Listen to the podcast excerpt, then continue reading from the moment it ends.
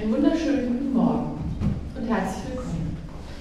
Ich freue mich, dass Sie zum Gottesdienst gekommen sind. Vorhin habe ich unseren allerjüngsten Neuzugang entdeckt, liegen Kinderwagen, ist ganz friedlich. Der Noah ist auch dabei, der hat seinen kleinen Bruder nämlich mitgebracht. Hallo, herzlich willkommen, Familie Magrande. Schön, dass Sie da sind.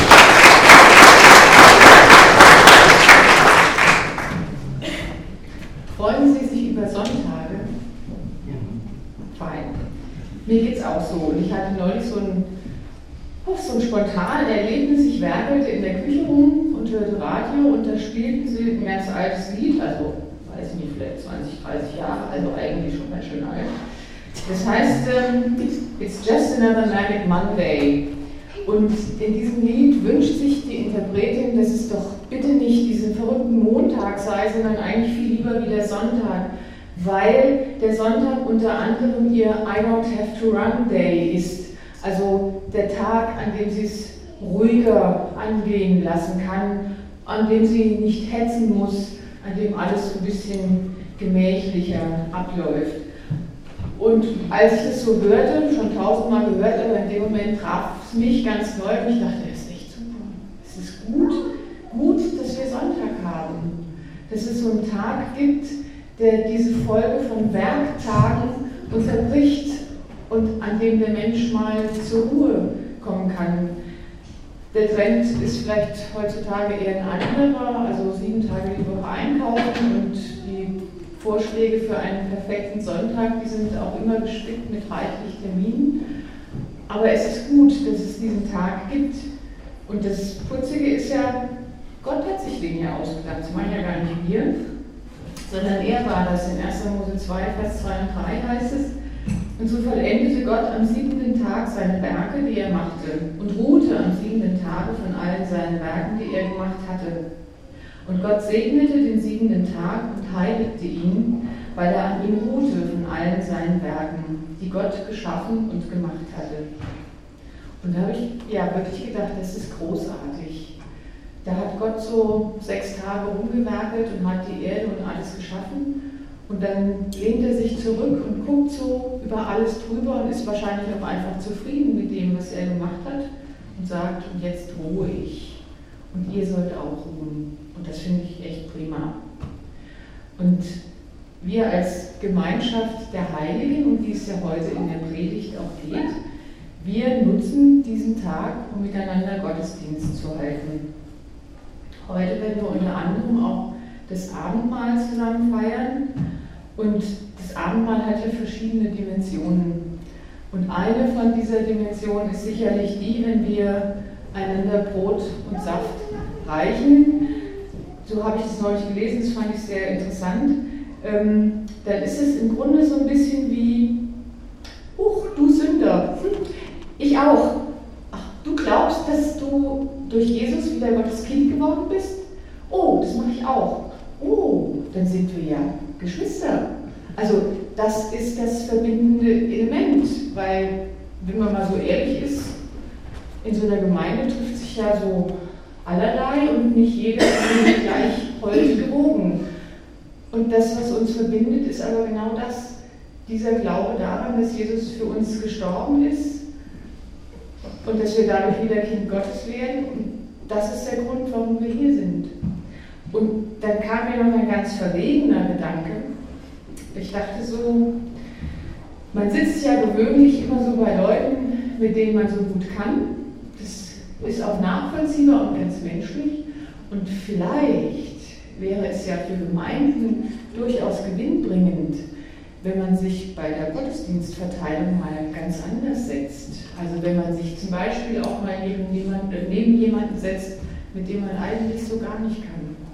Und wenn man ihm dann in die Augen guckt und sagt, Christi Leib für dich gebrochen und Christi Blut für dich vergossen und es bewusst macht, dann bin ich davon überzeugt, dass sich etwas ändert an der Einstellung. Also das ist so eine Dimension vom Abendmahl, die wir einfach mit bedenken können. Und dann wollen wir diesen Gottesdienst feiern im Namen des Vaters, des Sohnes und des Heiligen Geistes. Amen. Martin Luther hat gesagt, die Hilfe Gottes ist unser weiter Raum, der uns frei und fröhlich macht. Das zu erleben, das wünsche ich allen und in ganz besonderer Weise aber Marianne Kellenberger, die nämlich heute Geburtstag, so habe ich es gesehen, ich sehe sie jetzt nicht, wo auch immer sie ist, herzlichen Glück und Segenswünsche von uns hier vorne. Die Hilfe setzt ja immer voraus, dass irgendwie auch eine hilfsbedürftige Situation entstanden ist. Und manchmal kann man sich ja auch so Hilfe wünschen, wenn man einen Berg hinaufläuft oder einen Berg mit dem Fahrrad fährt. Mitunter kommt es da zu ganz neuen Begegnungen mit Muskelgruppen, die man überhaupt so gar nicht mehr kannte, von denen man gar nicht wusste, dass man sie hat. Und wer diese Erfahrung mal wieder machen möchte, der ist dazu ganz herzlich eingeladen, nämlich nächsten Sonntag, am 28. August, da hat der Roland Pfister eine Radtour geplant. Und zwar geht das Ganze los um 8 Uhr hier in Sindelfingen bei Piano Mölzen, ist wahrscheinlich allen bekannt. Und dann werden irgendwie die Fahrräder aufgeladen auf Anhänger und wie viele Plätze gab es? 20, 50? Also reichlich. 20, 50.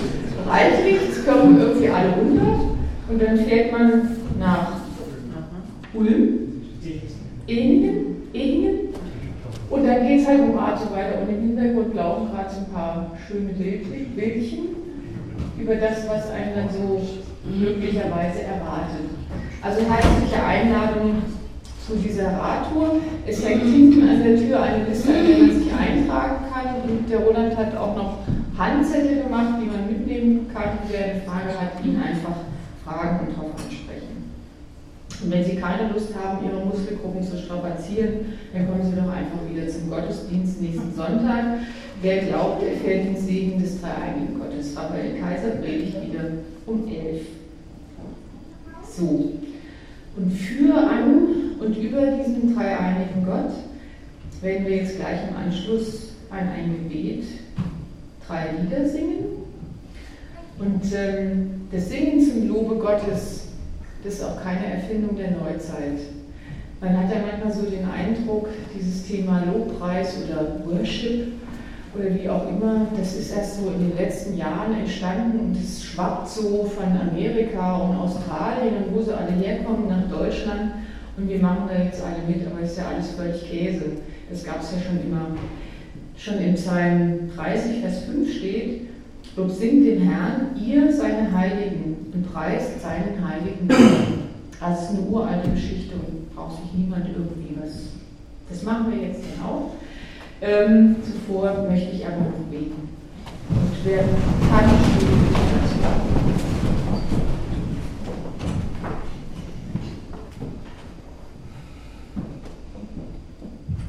Lieber Vater, wir sagen dir herzlich Dank für diesen schönen Morgen. Wir sagen dir Danke, dass wir uns hier treffen dürfen. Danke, Herr, dass du alles so wunderbar gemacht hast. Danke, dass es uns gut geht in so ganz vielen Beziehungen. Danke, dass du immer da bist, dass du ständig online bist, um diesen Begriff zu gebrauchen und dass du keinen Sonntag hast und keinen Urlaub machst, sondern dass du immer ansprechbar für uns bist. Und Herr, wir wollen bitten für die unter uns, die jetzt im Urlaub sind, dass du sie segnest, dass sie sich entspannen können, dass sie zur Ruhe kommen, um dann auch wieder gestärkt in den Alltag zurückzugehen. Danke dir für all die, die den Urlaub schon hinter sich hatten, dass sie heil wieder hier angekommen sind. Möchte ich bitten für diesen Gottesdienst, dass du Volker segnest, dass du uns offene Ohren und Herzen schenkst und dass wir einmal mehr erkennen können, wie groß du bist. Amen.